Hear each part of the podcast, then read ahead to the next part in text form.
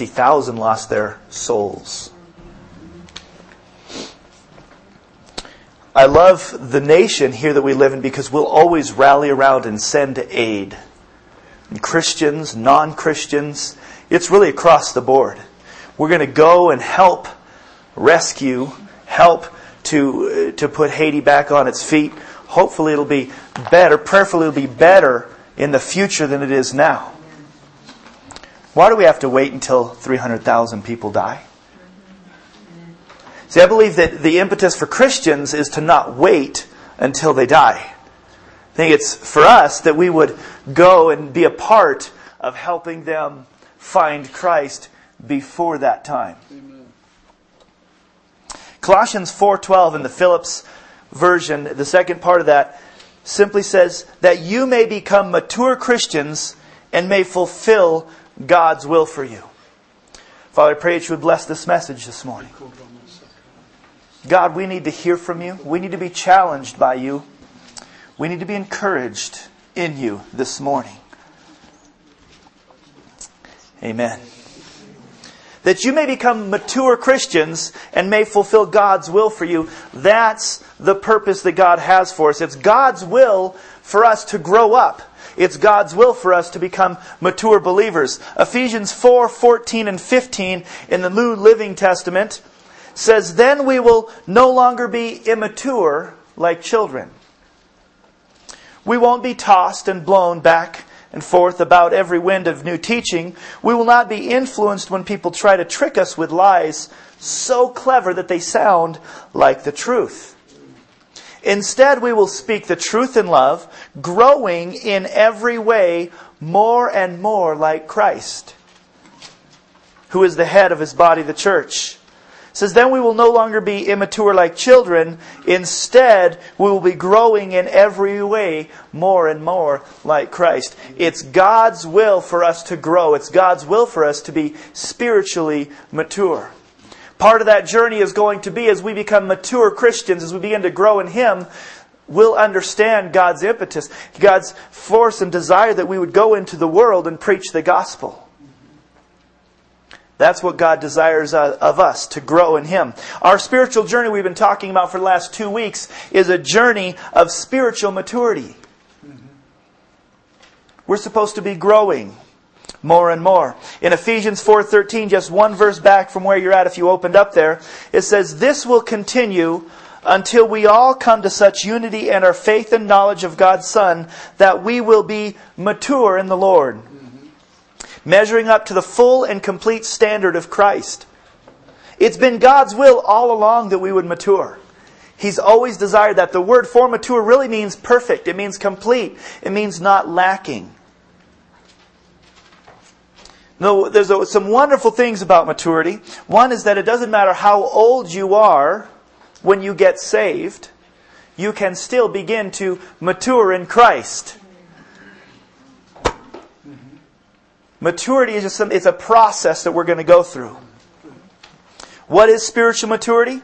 Romans 8:29 I believe tells us exactly what it is. And it is simply this: For God knew his people in advance, and he chose them to become like his son. Spiritual maturity is becoming like his son. Not just being like his son, but becoming like his son. It's a growth process. It's something that's going to continue on. And there is no shortcut to the spiritual maturity. There is no fast track for this. You can't take a pill. You can't go on the web and find some great plan to become spiritually mature overnight. It's a process. It's a process.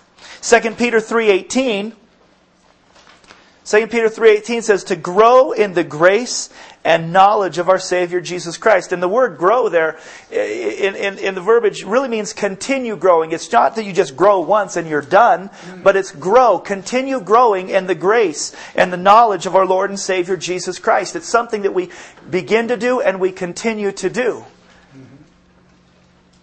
I was thinking about growing in grace and knowledge both. I thought, how, how do you do that? Because Romans says that, that where sin abounds, grace abounds more. So in order to grow in grace, does that mean we have to sin more so we get more grace?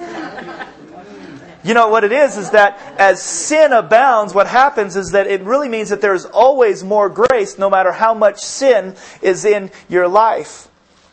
And so that scripture says, grow in the grace and in the knowledge of the Lord Jesus Christ. What I believe it's actually saying to us is that as you grow in the knowledge of God, not just about Him, but as you grow in knowing Him, you understand how sinful you really are and that there's that much more grace applied to your life. And so by growing in the knowledge of Christ, you automatically grow in grace because you know you can't do it on your own anymore. You know, when you first get saved, most of us, we really think that there's only a couple of things that we're doing wrong. Yeah. You know, right? We just go, man, there's just a few big ones. And when I get rid of those, I'm going to be great. And those go away and you realize what a heathen you really are. But as you grow in that, you begin to say, God, I need that much more grace. Thank you. And you'll grow in His grace. And it's a continual process. Growing up, I remember some people saying to me, you're wise beyond your years. And whether or not that was true, I don't know. But, but uh, I don't know if I was wise beyond my teen years, if I was or wasn't. But I know one thing I wasn't yet mature. There's a difference. I wasn't mature yet. You might be smart. You might be wise. You may be gifted or talented. And those are all gifts of God. But maturity takes time. It's a process. It's a process. Maturity comes with life experiences. But not only life experiences. Life, maturity comes when you have a life experience and someone is open to instruction and correction through those life experiences. It comes when someone's hungry to know the truth and apply that truth to their life. We've all known people who've gone through a lot of life experiences. And they are just as immature as they were when they were teenagers. They missed a key element. They either didn't have somebody in their life who would correct them, who would show them, who would teach them, or they just weren't open to that correction and instruction themselves. Maturity comes from both experience and teaching and input. So it's a process. It's also not automatic. Let's go to Hebrews chapter 5.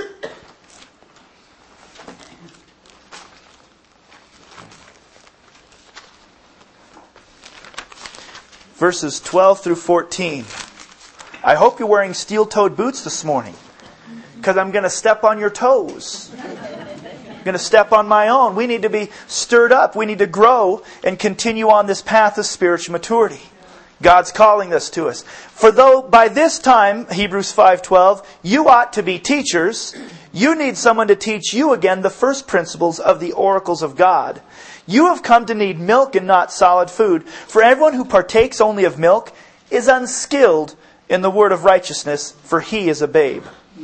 But solid food belongs to those who are of full age, that is, who those by reason of use have their senses exercised to discern both good and evil.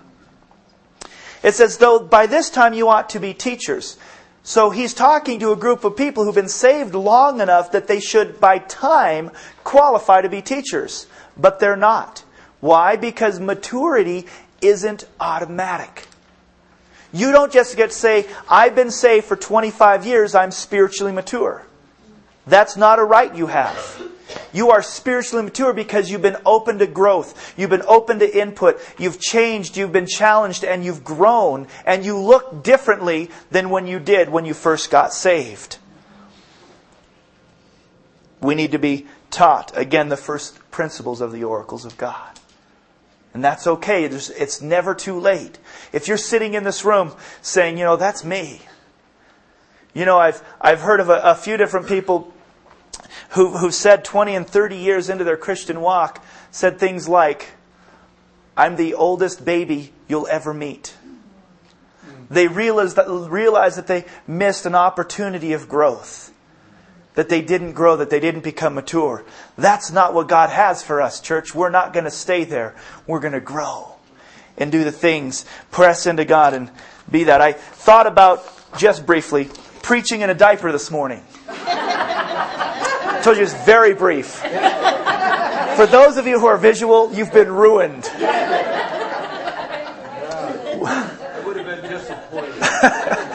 Wouldn't that be the picture? I don't belong in a diaper. I should be spiritually mature by now. I should be beyond being a babe in Christ. Might get the point across. It's a, it's a process. It's not automatic. I know, I believe it's a, a process because when you get saved, you begin, you have to, whether you do it or not, begin to unlearn what you've learned. When you become a Christian, you have to unlearn many habits. Unlearn the things that you've already learned. There's a sta- statement, sports people use it um, muscles have memory. See, when you do something repetitively, it creates a process, a synapses in your brain that connects it, and you continue to do the same thing over and over again. Janine and I used to do voice lessons here at the church, and we would have to sometimes teach people how to sing properly because they learned improperly their whole life. They had to relearn something in order to do it right. If you play golf but never had any lessons, there's a good chance that your swing is wrong. And if you've ever had a coach try, come and try to help you, it takes a lot of breaking through because automatically you can hit that ball the way you've learned to do it. And if it's not correctly, you've been slicing and hooking your life. The same thing goes, though, if you learn how to do it correctly. You begin to do it right, and you don't have to think about ever doing it again. You just get up and do it. Old habits die hard. Amen. Wow. Still struggling sometimes with the habits. It's a process. It's a process that you have to be open to instruction and teaching and to growing. You can't teach an old dog new tricks. Not completely true, but it is very difficult. How many old dogs do we have in here?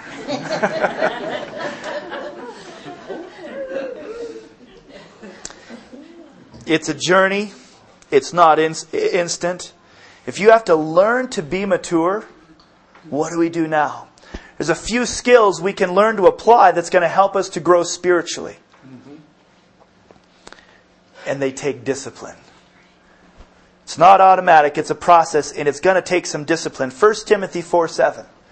1 Timothy 4 7. It says, Train yourself to be godly. Physical training is good, but training for godliness is much better, promising benefits in this life and in the life to come. This is a trustworthy saying, and everyone should accept it. This is why we work hard and continue to struggle, for our hope is in the living God, who is the Savior of all people, and particularly of all believers.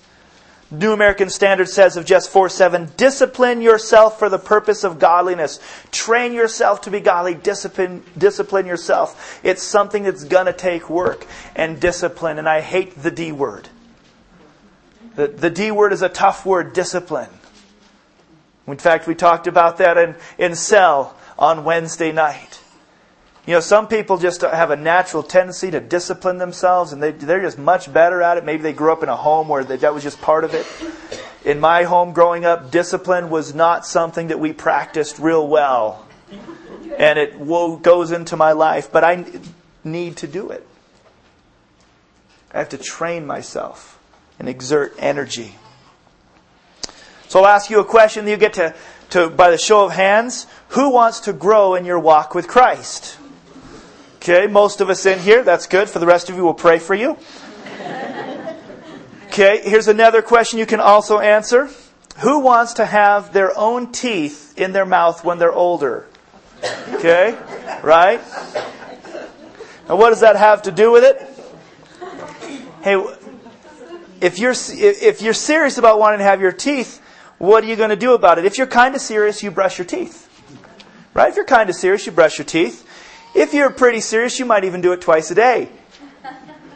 If you're really serious about keeping your teeth, you brush, you floss, you rinse after sugary snacks. and you visit the dentist regularly if you're really serious. You're probably going, that's true. I must not be very serious looking around the room, not at your teeth, but just going, we've got enough numbers in here to say that we probably all don't floss regularly, rinse after sugary snacks, and go to the dentist regularly. I went to the dentist five years ago when I lived in Guatemala. That was the last time I went because it was cheap. but if I was really, really serious about that, I would figure out how to go, wouldn't I? So if I were to ask that question based on the last information and say, who's really serious about wanting to grow in Christ, would you be able to raise your hand? That's a tough one, isn't it? Because if we're really serious, there's things we have to do to grow. We have to discipline ourselves. There are things that must be in place in our life to show that we are open to this and that we're ready to be changed and have input into our life. Romans 6:19 in the CEV says it this way and I love this verse it says you used to let the different parts of your body be slaves of your evil thoughts. Sometimes I almost felt like that. My hand just wanted to grab that beer. You know. You used to let your parts of your body be slaves of your evil thoughts, but now you must make every part of your body serve God. Serve God! You must make yourself come into alignment and serve God, the, the word says, so that you will belong completely to Him. We can't chase after our, our lust and our carnal nature. We need to bring our bodies into submission and discipline ourselves so that we can become what Christ is calling us to become. Discipline and disciple come from the same root English words, right? In order to be a disciple, we really need to have discipline. And they're obviously connected because if you are going to be a disciple of Christ and follow Christ completely, you'll have to discipline yourself in order to do it. But in the Greek, the word disciple has a different meaning. In the Greek, the, the word disciple really means a learner, a learner, a student. So put together, a disciple, I believe, then is a disciplined learner. A disciple is a disciplined learner, someone who is disciplining their life, but they're also open to the instruction and the teaching of the Word of God. They have a desire to learn more than they know today and grow in those things. That's what a disciple is. That's what I want to become. That's what I want to grow into my spiritual maturity. I've not arrived. I won't arrive because spiritual maturity is an ongoing process.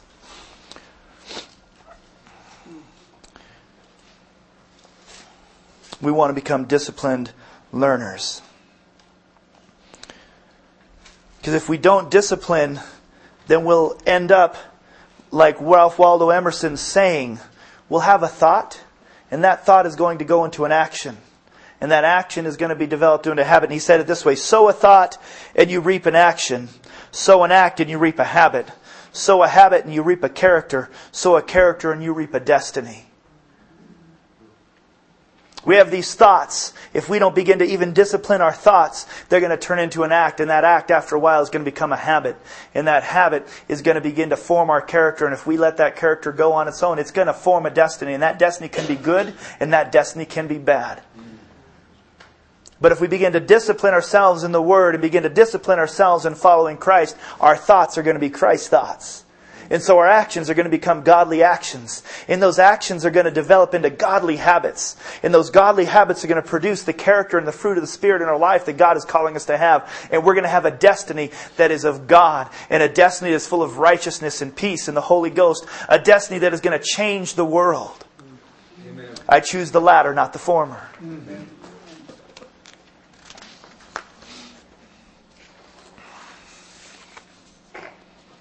What habits do you have? We all have habits in our life. If you don't think you do, then go back this morning and remember brushing your teeth. My toothpaste and toothbrush is in this drawer right here, so I go and I grab it and I grab the, I mean, I do it all the same every day. I put the cap back on, put the toothpaste in, and I start brushing. If I think about it, I probably start brushing the same side of my mouth every single day. And then I switch over here and up and down and all around, right? Don't forget the tongue. It's a habit. What habits do you have in your spiritual journey? Mm-hmm. Do you have a habit of waking up and neglecting the Word? Do you have a habit of getting into the Word? Do you have a habit of when you say, I'll pray for you, the moment you have a free second, immediately or as soon as you get into the car, of praying for that person? Or do you have a habit of forgetting to pray for them? What habits do you have? Let's begin to break off the old habits and begin to develop new. Let's begin to walk on to spiritual maturity. Let's grow in the things that God is having us grow in. I believe there's four, there's, I'm going to talk about four habits of a disciple. There's a lot more. We could put in a number of these things, but I just wanted to hit on four this morning. Each one should only take about 45 minutes.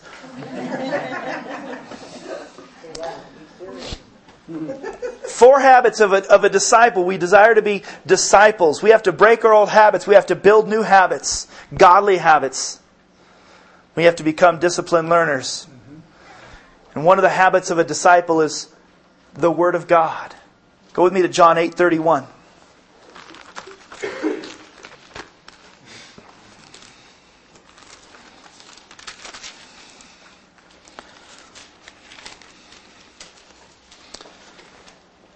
John 8:31 the words in red Jesus' words say if you continue in my word then you are my disciples indeed and you will know the truth and this truth will set you free we need to be set free from things still church we need to know that truth and be set free when i was reading this though i have to confess that I, I, I read it like I had forever. If you continue in my word, if we continue in, in the word, we need to continue in the word of God. And then I realized when Jesus said that, there wasn't a word. The, the word wasn't written yet. So what are we going to continue in? The word is logos, and it means his word. It can be a spoken word. It can be implied. It can be his thoughts. So what he's saying, stay in the things that I've spoken. Stay in the things that I've meant, that I've thought, that I've fashioned. We need to not just read the word, but we need to understand what Jesus meant, what he implied, what he lived, and begin to stay in that. We can't just read the word. We have to let the word read us. We have to get into this and understand what was Jesus really saying. If you were like me when I first got sa- saved, I had no idea what he was really saying. Because it's confusing at times. The Word of God can be very confusing. So we need someone to help us to grow. How can you continue in the Word? By being in a group of people they're going to challenge you to grow in the faith. They're going to challenge you to apply the Word to your life. You need to be in a group where there's people who are older than you and more mature than you who can help dis- explain and describe what's going on and what Jesus was really talking about. It's been over 10 years that this church began to change and transform into a cell church. We didn't do that just because we thought it'd be a lot of fun to see people leave because they didn't like cell groups. That happened because we finally understood that the best way to become a disciple of the Lord Jesus Christ is to be in community just like he had 12 disciples. Just like when the church first started, they were meeting house to house so they could encourage each other and challenge each other and help each other grow. And how can you remain in the Word? Because you need somebody to help you understand it. You need to become discipled. Remember, if you are not open to change and to teaching, you won't mature. You're going to keep making the same mistakes over and over again. We need to be a learner. We need to be a learner. Get into the Word and have the Word get into us. Another habit of a disciple is prayer. Let's go to John 15. We're already there, just a few chapters over.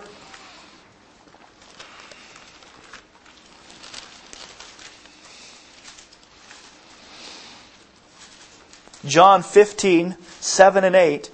If you abide in me, and my words abide in you, you will ask what you desire, and it shall be done for you. By this my Father is glorified, that you bear much fruit, so that you will be my disciples. Abide in him. Let his words abide in you. Then you will ask, then you will pray. Whatever you wish, it'll be done for you. And then you'll bear fruit and become a disciple. Go with me to Luke chapter 11.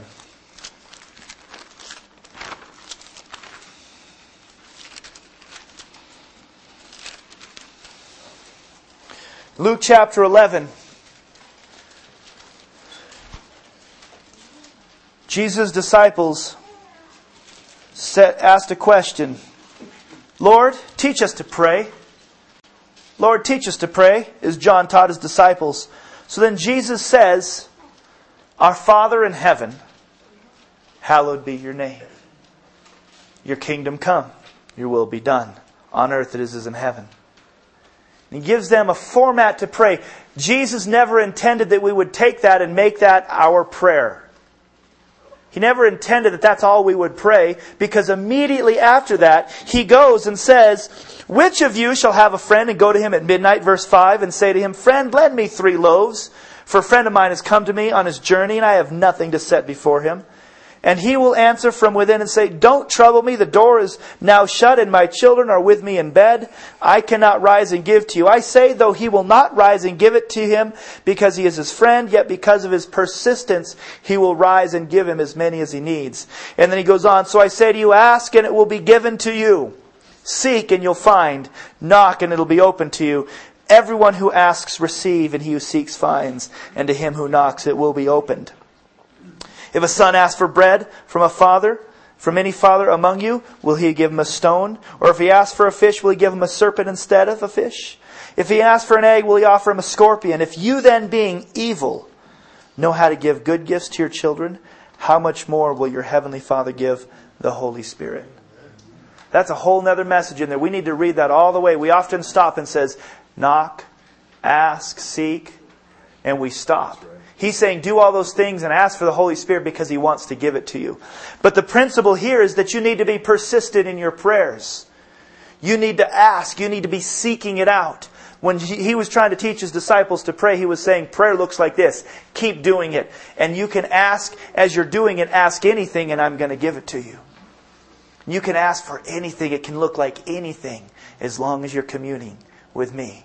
We need to learn to communicate with God about everything everything, and then we'll be his disciples. We need to be in the Word and let the Word be in us. We need to be people of prayer, persistently asking God. Don't just give up on the first time. Be persistent. A third habit of a disciple, I believe, is to give it all to Christ. Disciples give everything they have to Jesus Christ. In Luke 14, says, Likewise, whoever of you does not forsake all that he has cannot be my disciple. Whoever of you does not forsake all that he has cannot be my disciple. That's a tough one. But if you put it in perspective, we really understand that everything we have is not ours to begin with, it belongs to God. He's only letting us be stewards of what He has. When you get a paycheck, you know, it's real. when you get a paycheck, you oh, I got to give 10% back to God. No, it's all God's. He's just saying you can have 90% of it to do with what you need to do. Because it belongs to Him anyways. It's perspective.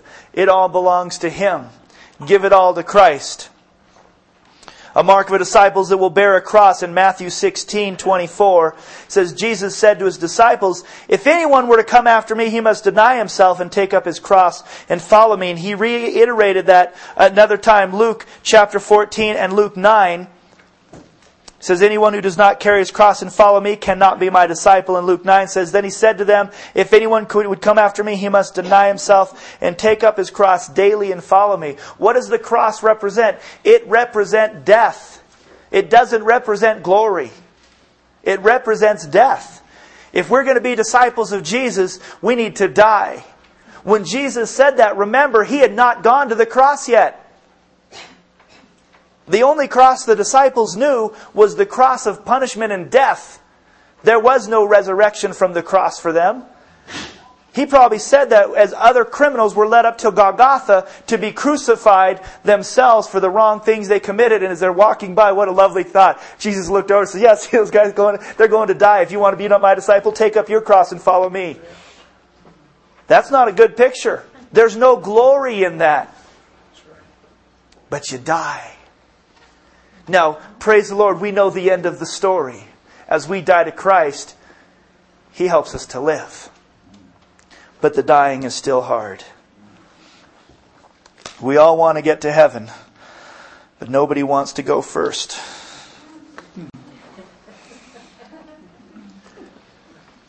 We need to be people in the Word. We need to be people of prayer, persistent prayer. We need to be willing to give it all to Christ, all that we are, all that we have. And we need to be people of fellowship. John chapter 13, verse 34. John 13.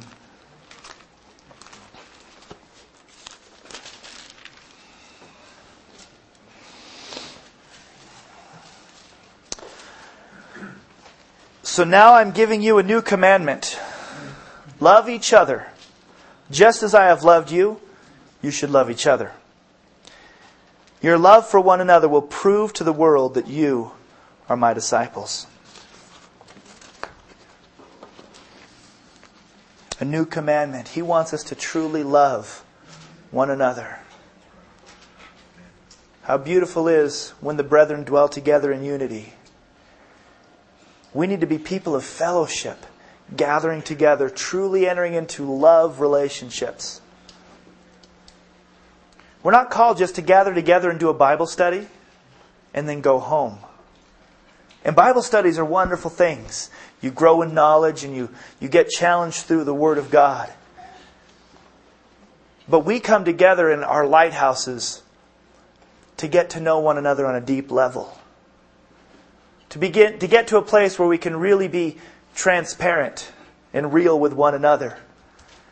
We go through that difficult time in getting to know each other and, and see whether you can trust one another until you finally realize these people are those that are going to walk with you in your Christian experience. They're going to help you grow.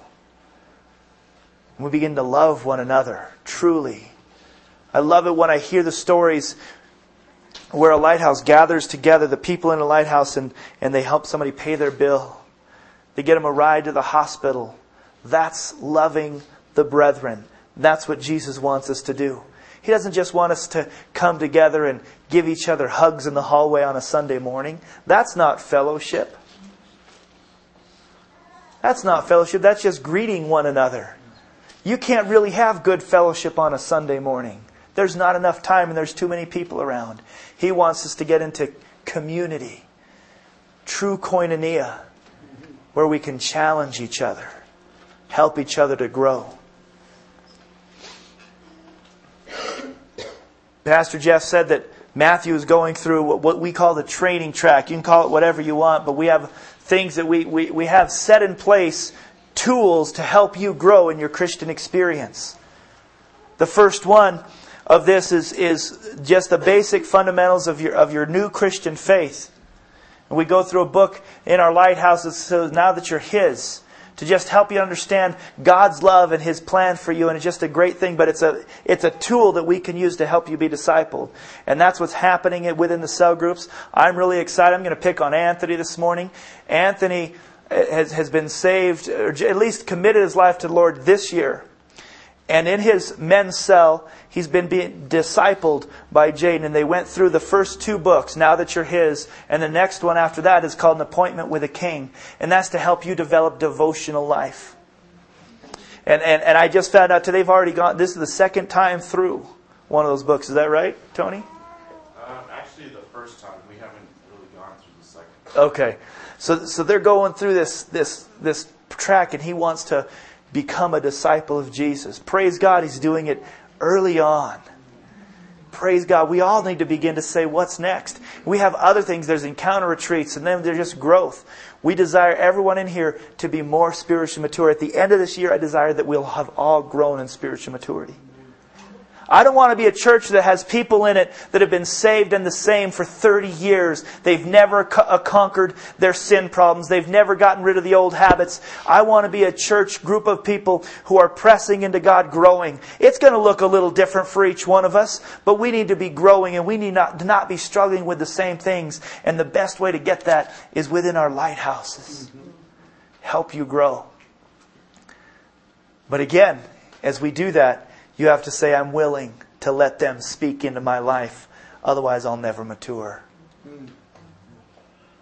Sometimes we need to learn the quiet coyote thing that I taught in the in the kids ministry here. You know, I I, I, I actually learned that at youth camp. It's quite funny. We need to learn that our ears need to be more open and our mouth needs to be closed so that we can be open to instruction and teaching, right? Instead of often we're like this. I don't know if I can do the other one, you know, mouth open. I'm, let me tell you everything I know. We need to go and say, no, teach me. I need to grow. I need to grow, and then you can help others grow with what you're learning. Because I don't want to have to wait until an earthquake devastates Big Bear and we're digging people out of the rubble going, man, I wish I would have told them about Jesus. It's too late now. But if we'll walk on this journey of spiritual maturity, we'll have something to offer the world truth, power, and the Holy Ghost. That's where He's looking for us to grow, to be people. What habits do you have? Which habits do you want to change and develop? These are questions to ask ourselves. Where do we want to go? Do we want to grow? Are we willing? Let's stand as we close in prayer.